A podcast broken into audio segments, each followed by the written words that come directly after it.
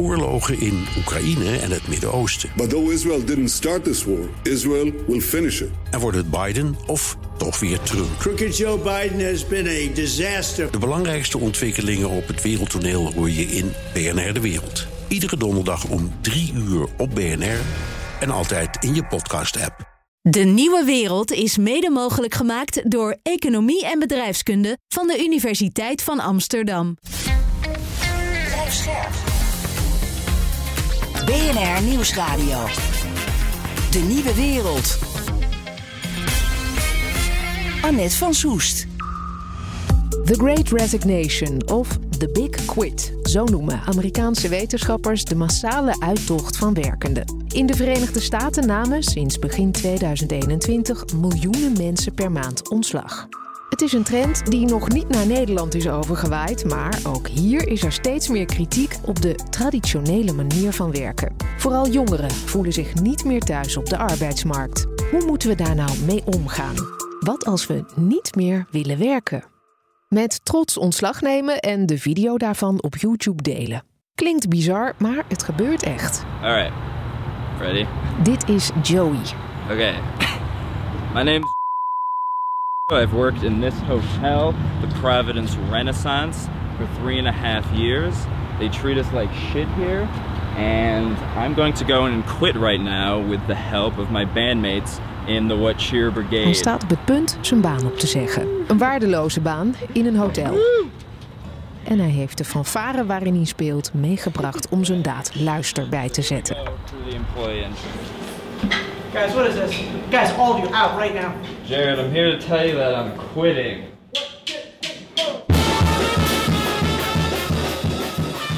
En Joey is niet de enige die zijn baan opzegt. De anti-work movement viert hoogtij. Elfanie Toulaar is journalist bij het FD en ze wilde meer weten over dit fenomeen. Wat is het voor een beweging? Waar is het begonnen en hoe? Ja, het is begonnen eigenlijk ehm, op Reddit. Dat is een Amerikaans discussieplatform. En daar, ik geloof in 2019, waren al, werd al op, op dat forum gemopperd over de baas. Een beetje zo van, oh, ik, ga, ik wil niet meer werken voor deze baas. Zo was het een beetje. Een beetje anti-werk, anti-mijn baan.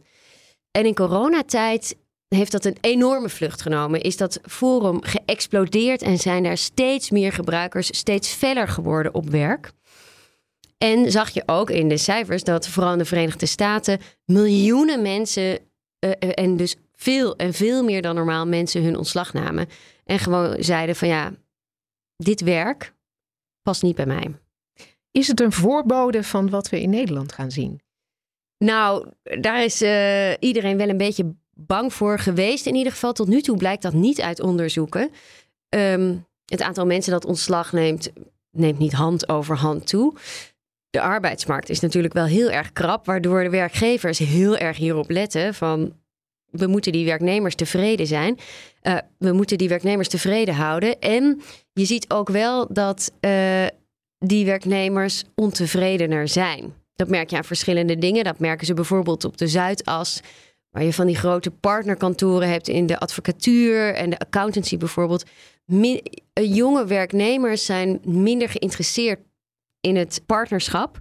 En ehm, ze zijn bijvoorbeeld ook minder bereid om heel veel overuren te draaien. Ja, dus eh, de lichten zijn niet meer eh, 's s'nachts aan op die, eh, op die kantoor. Tenminste, niet op die afdelingen waar de jongeren zitten. Nee, Nee. Niet, niet, niet per se, nee. Hoe reageren bedrijven daarop? Het is schakelen. Het is schakelen. Zo'n ja, nieuwe want, generatie met andere wensen. Is iets wat ik eigenlijk al best wel een, een paar jaar hoorde. Ook eh, van partners van grote advocatenkantoren op de Zuidas. Die zitten wel een beetje in, met hun handen in het haar. Van ja, wat moeten we met die jongeren? Je kunt ze dus heel erg tevreden houden. Door bijvoorbeeld veel meer mogelijk te maken. Eh, sporten onder werktijd. Heerlijke zalige lunches. eh, veel feestjes. Al dat soort dingen. Dat was er ook altijd al wel. En door corona is er vaak ook al wel wat meer mogelijk dat je op andere plekken kunt werken. Dat je veel meer thuis kunt werken. Dat je meer je werk en privé in balans houdt. Dus dat gebeurt wel meer. Ik heb bijvoorbeeld nu gesproken met een eh, partner arbeidsrecht, Els de Wind van, eh, van Doornen. En zij zegt eh, dat ze ook daar binnen het kantoor zelf bepaalde regelingen hebben bedacht, waardoor de vanzelfsprekendheid dat mensen promotie willen maken op promotie op promotie tot eventueel dat partnerschap, up or out, eh, dat dat niet meer zo vanzelfsprekend is. Dus dat je ook kunt zeggen, ik zit nu in tropenjaren in mijn leven. Ik wil heel graag hier blijven werken, maar ik hoef geen promotie te maken. Ze zoeken dus wel naar manieren om ja, de carrières van die mensen meer, meer te laten passen bij hun leven. De wetenschappers die jij hebt gesproken ehm, in jouw onderzoek, die zeggen: dit is geen decadente discussie voor een nieuwe patatgeneratie. Uh, we moeten hier serieus naar kijken. Waarom is dat zo belangrijk dat we luisteren naar de wensen van voornamelijk deze jongeren? Ten eerste de vergrijzing. Uh, de komende jaren gaan er ontzettend veel relatief gezien ook mensen met pensioen. Dus die jongeren die moeten het gaan doen in de toekomst. Dus het is heel belangrijk dat de arbeidsmarkt zo wordt ingericht dat ze het ook willen gaan doen en willen blijven doen. En dat het geen decadente discussie is voor een patatgeneratie. Uh, ja, dat is wel de neiging die je een beetje kunt krijgen. Hè? Van, je krijgt soms een beetje het gevoel van, nou ja, ik in ieder geval. Ik bedoel, ik ben ietsje pietje ouder, maar gewoon kom op jongens, werken met z'n allen, schouders eronder en niet bij iedere tegenslag met je handje tegen je voorhoofd zeggen van dit wordt me te veel. Dat, dat gevoel krijg je. Tegelijkertijd kun je ook zeggen, wij zaten misschien tien jaar geleden, toen wij meer aan het begin van onze carrière zaten, 10, 15 jaar geleden, uh, waren we ook op zoek naar een goede werk-privé-balans. Weet je, en is het eigenlijk misschien al iets dat al veel langer klinkt, nu je vaak een tweeverdienersmodel hebt. Niet alleen niet dat moeder de vrouw standaard nog thuis zit en daar alles opvangt. Nee, iedereen werkt. Ja, dus dan moet het beter aansluiten op je leven. Jij hebt ook verschillende mensen gesproken die zijn gestopt met eh, werk of werk anders hebben ingericht. Waarom hebben ze die stap genomen? Ja, je denkt in eerste instantie misschien van uh, dat kan lang niet iedereen betalen, dus wat is dat voor iets decadents? Maar als je deze mensen spreekt, dan hebben ze echt heel goed over nagedacht. Zij voelen zich niet thuis in dit systeem. Um, of ze voelt zich er sowieso al niet in thuis, maar of door corona zijn ze echt gaan denken van ja, wij wilden het toch anders gaan inrichten, ons werk en ons leven, dat we er ons prettiger bij zouden voelen. Maar nu is die pandemie in ieder geval eventjes voorbij en staan we meteen weer in standje burn-out met werken, werken, werken en weekend. Dat willen ze dus niet meer. En dat is, de verhalen verschillen heel erg, maar dat is wel een beetje de overkoepelende boodschap. Het moet anders en rustiger. En dan kun je natuurlijk denken van, oké, dit is maar voor een heel klein groepje mensen die zich dat kan veroorloven. Maar toch, uh, de wetenschappers die we spraken, die zeggen ook: je moet het niet zo over één kam scheren en zeggen: dit is voor de happy few alleen. Want je ziet ook wel, als je een beetje het nieuws volgt over de arbeidsmarkt, dat die barsten veel breder zitten. Kijk naar de stakingen bij uh, Schiphol bijvoorbeeld, of onlangs nog bij de NS. Ook bij lager betaalde banen zit heel veel onvrede. En ja, in een tijd van krapte, mensen kunnen zo ergens anders aan de slag, is het dus wel echt een wake-up call voor bedrijven. Van ja, we moeten iets, we moeten die werknemers toch tevreden houden. Een wake-up call voor bedrijven dus. Willem van Renen is hoogleraar Engagement en Productivity aan de Nijenrode Business Universiteit. Daarnaast is hij bestuurder en bedrijfsarts bij de Arbo-Unie. Bang voor een anti-werkbeweging in Nederland is hij niet, maar de arbeidsmarkt moet wel fundamenteel veranderen. Er gebeurt eigenlijk iets wat je eigenlijk in de 60 jaren ook wel zag: hè, dat mensen zich afkeerden van het werk zoals het was en dat ze eigenlijk hele andere arbeidsomstandigheden willen. En ja, ik vind het wel mooi. Ik, recent is ook dat rapport van Deloitte uitgekomen. waarin je ziet dat die millennials met name hele andere eisen hebben. dan zeg maar de oudere werknemers. Hè. Zij willen eigenlijk beloning enerzijds. maar ook een heel stuk vrije tijd anderzijds. Ja, en dan begint het natuurlijk al te schuiven bij een gemiddelde werkgever. Want die denkt, ja, minder werken en dan toch heel veel geld. En werken op een hele flexibele manier. terwijl ik in een productieproces zit. of ik verwacht ook heel veel van jou. Nou, al dat soort vragen ja, daar moeten we met z'n allen wel een goed antwoord op weten te vinden. De manier van werken moet dus eh, anders worden ingericht. Dat is heel duidelijk. Als ze dat niet doen, krijg je de millennials niet meer aan je gebonden. Een stukje uh, wat, wat eigenlijk die end-to-work movement ook heel duidelijk naar voren brengt, is dat ze veel meer die vrijheid willen. Hè? Dus dat ze eigenlijk willen werken op het moment dat het je uitkomt. Dus een heel groot stuk flexibiliteit hebben. Maar wat mij ook opvalt is dat uh, vooral jongeren veel meer zoeken naar waardering, naar zingeving, dat ze eigenlijk werk willen hebben wat heel dicht bij hen past. En niet meer zozeer ik werk voor het geld en dat is genoeg en dan sluit ik de week af.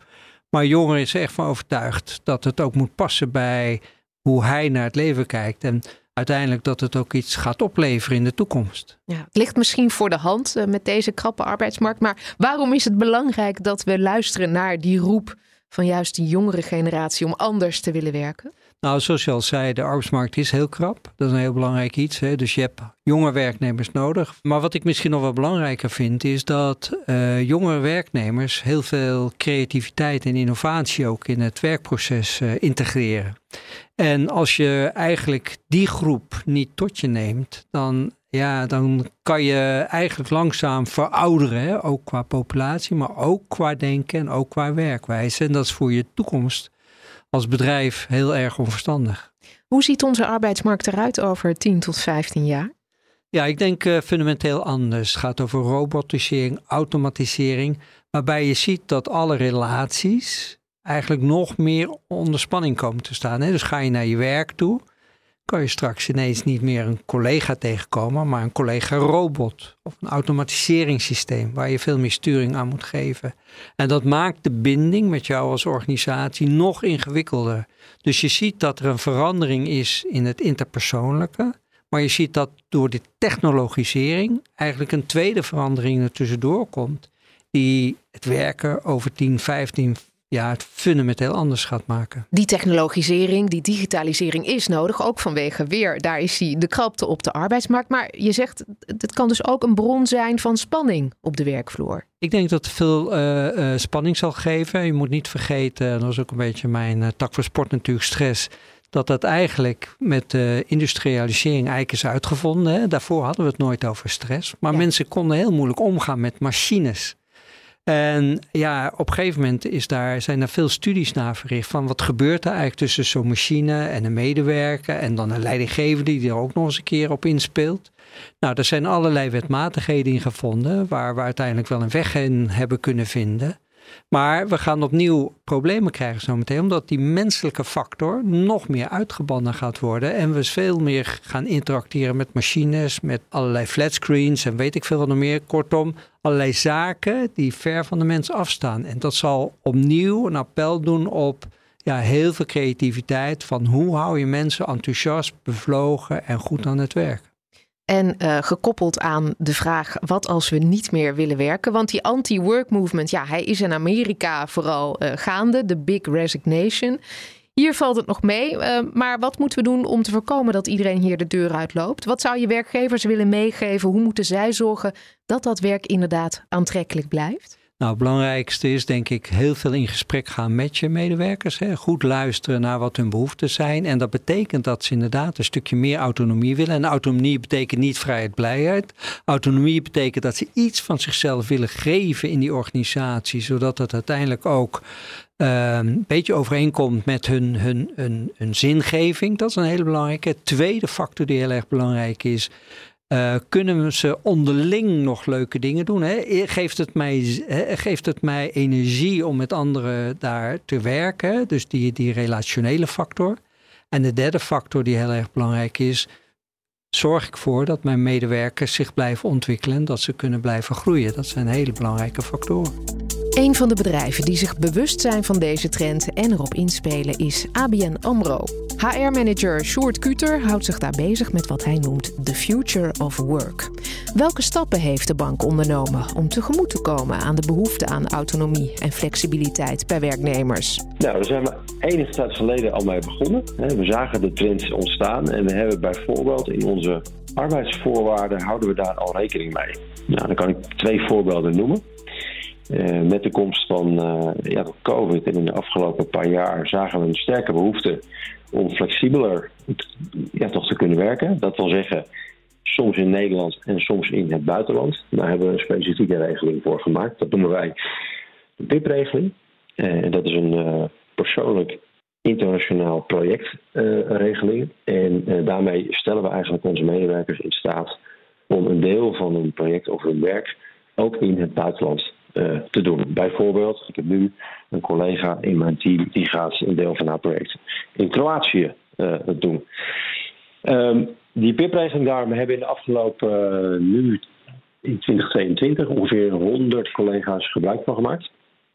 En daar zien we wel een stijging van mensen die de behoefte hebben om flexibeler ja, toch te werken. En dus ook in het buitenland. En ja, daar komen wij dus heel bewust aan tegemoet. En een tweede regeling waar ik aan kan refereren is bijvoorbeeld de carrière switch regeling. Die hebben we al een tijdje. En daarmee stellen we eigenlijk medewerkers in staat om ehm, eh, ruim eh, ja, toch de tijd te nemen om te kijken wat wil ik nog meer doen na mijn carrière bij ABN AMRO. En dat is een regeling waarbij we mensen eh, de mogelijkheid stellen om, om parttime te gaan werken. 50% van de uren die ze nu werken. En gedurende twee jaar. En in die twee jaar dus heel bewust te gaan kijken wat wil ik nog meer doen na mijn carrière. En dat supporten wij dus zelfs nog met een, een extra aanvulling in het salaris. En, en daarmee spelen wij dus in op de behoefte van mensen om ja, toch te kijken wat wil ik nog meer na mijn carrière bij AMRO. Maar daarmee begeleid je ze ook een beetje richting de uitgang, of niet? Nou ja, die carrière switchregeling heeft wel als doel voor mensen die graag een andere stap willen zetten in hun carrière. Ja, en buiten de bank. Dus ruim de tijd voor. Buiten de bank. Ja. ja. die regeling is dus niet per se bedoeld om mensen vast te houden. Um, die andere wel, de PIP-regeling. Hoe lang blijven mensen dan gemiddeld in het buitenland?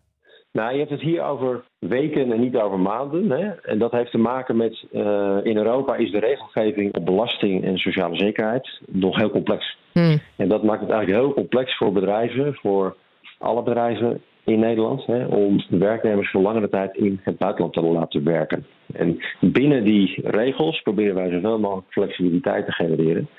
Uh, en mensen wel degelijk de mogelijkheid te geven. Maar het is dus niet iets wat voor langere tijd kan, want dat wordt. En dan kom je vaak in de knoei met specifieke regels tussen landen. Ja. En een derde mogelijkheid is een sabbatical. Nou, ik denk dat die term in de afgelopen jaren al heel vaak uh, wordt genoemd. En bij ons heb je dan de gelegenheid om bijvoorbeeld drie maanden lang een sabbatical te nemen. En dan krijg je 40% van je salaris. Krijg je dan doorbetaald ook. Dus ook die regeling geeft generaties bij ons uh, heel veel flexibiliteit om iets anders te doen naast hun werk en te ontdekken. Ja, Short Kuter heeft het over generaties, omdat hij de behoefte aan flexibiliteit niet alleen bij jongeren ziet. Maar meer vrijheid gaat ook om iets simpels als thuis kunnen werken. Door corona weten we dat dat kan en toch worstelen bedrijven ermee. Voor COVID en tijdens COVID dachten bijvoorbeeld heel veel mensen: straks, als het weer kan, dan lopen al die kantoren weer vol. Mhm. Dat is gewoon absoluut niet, waar. niet het geval. absoluut niet het geval. Sterker nog, alle grote Nederlandse bedrijven hebben hetzelfde probleem. Namelijk, en de vraag is of het een probleem is, maar er zijn groepen mensen die het een probleem vinden. Die zeggen, hoe krijg ik mijn mensen weer naar kantoor? Nou, ik denk, het is überhaupt de vraag of dat de juiste vraag is. Ik denk het niet. De vraag is, hoe creëren we nieuwe gewoontes in werk? We moeten de gedachte loslaten dat dit een bedreiging is. En dat klinkt heel erg logisch, maar heel veel mensen zien het toch als een bedreiging. We moeten het gaan zien als een kans. En als we het gaan zien als een kans, dan moeten we gaan kijken welke gewoontes moeten wij onszelf gaan toe-eigenen om hier de volgende stap in te zetten. Dat is waar we nu zitten, wat mij. Ja, en, en als je het hebt over die bedreiging, dat veel mensen het zien als een bedreiging, wat zien ze dan precies als bedreiging? Nou, de bedreiging is dat als mensen op een bepaalde manier zijn ja, opgegroeid in het bedrijfsleven en in een bepaalde manier van werken, dan zitten zij nu in een compleet andere wereld. En heel veel mensen willen simpelweg weer naar hoe was het vroeger. Hè? En dat zullen ze misschien niet heel bewust denken, maar dat is wel wat er aan de hand is. Dus, en, en dat is ook logisch, want ze hebben nooit geleerd hoe het op een andere manier kan. En dat geldt denk ik ook voor mensen die nog heel jong zijn. Die, die, die graag willen vijf dagen op kantoor. Die zijn er ook. Maar we zullen als maatschappij, als organisatie moeten leren hoe kan het ook op een andere manier. Waarmee we flexibiliteit en autonomie gaan vergroten.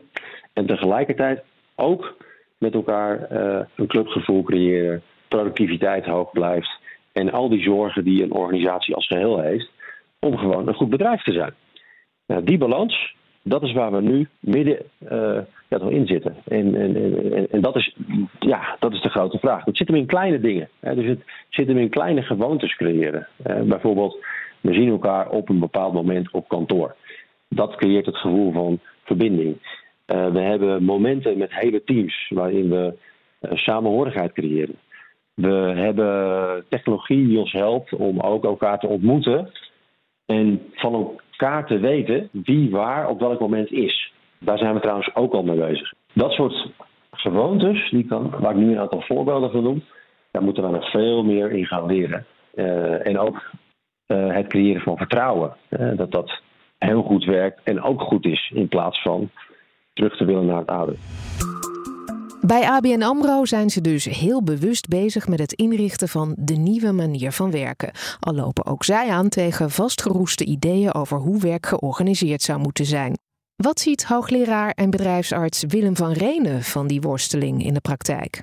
Merk jij dat als je in gesprek bent met eh, bedrijven hierover, dat ze het ook spannend vinden? Want uh, autonomie is geen vrijheid, blijheid.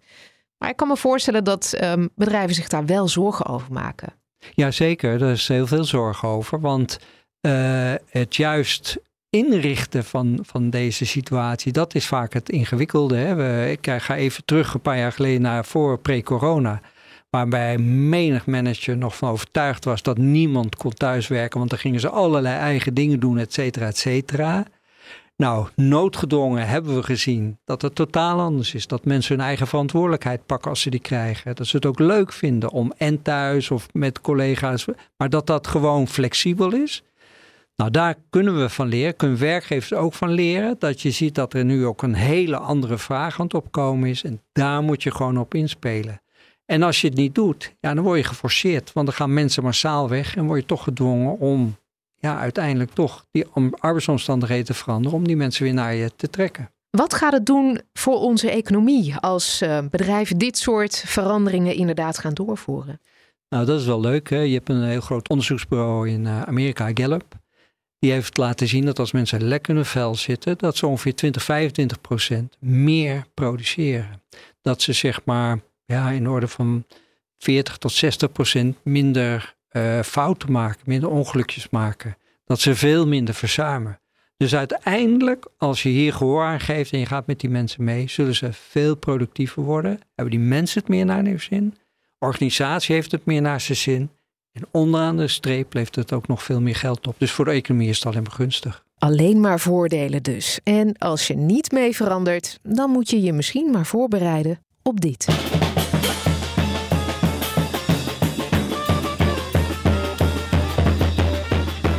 Dit was De Nieuwe Wereld. Tot volgende week.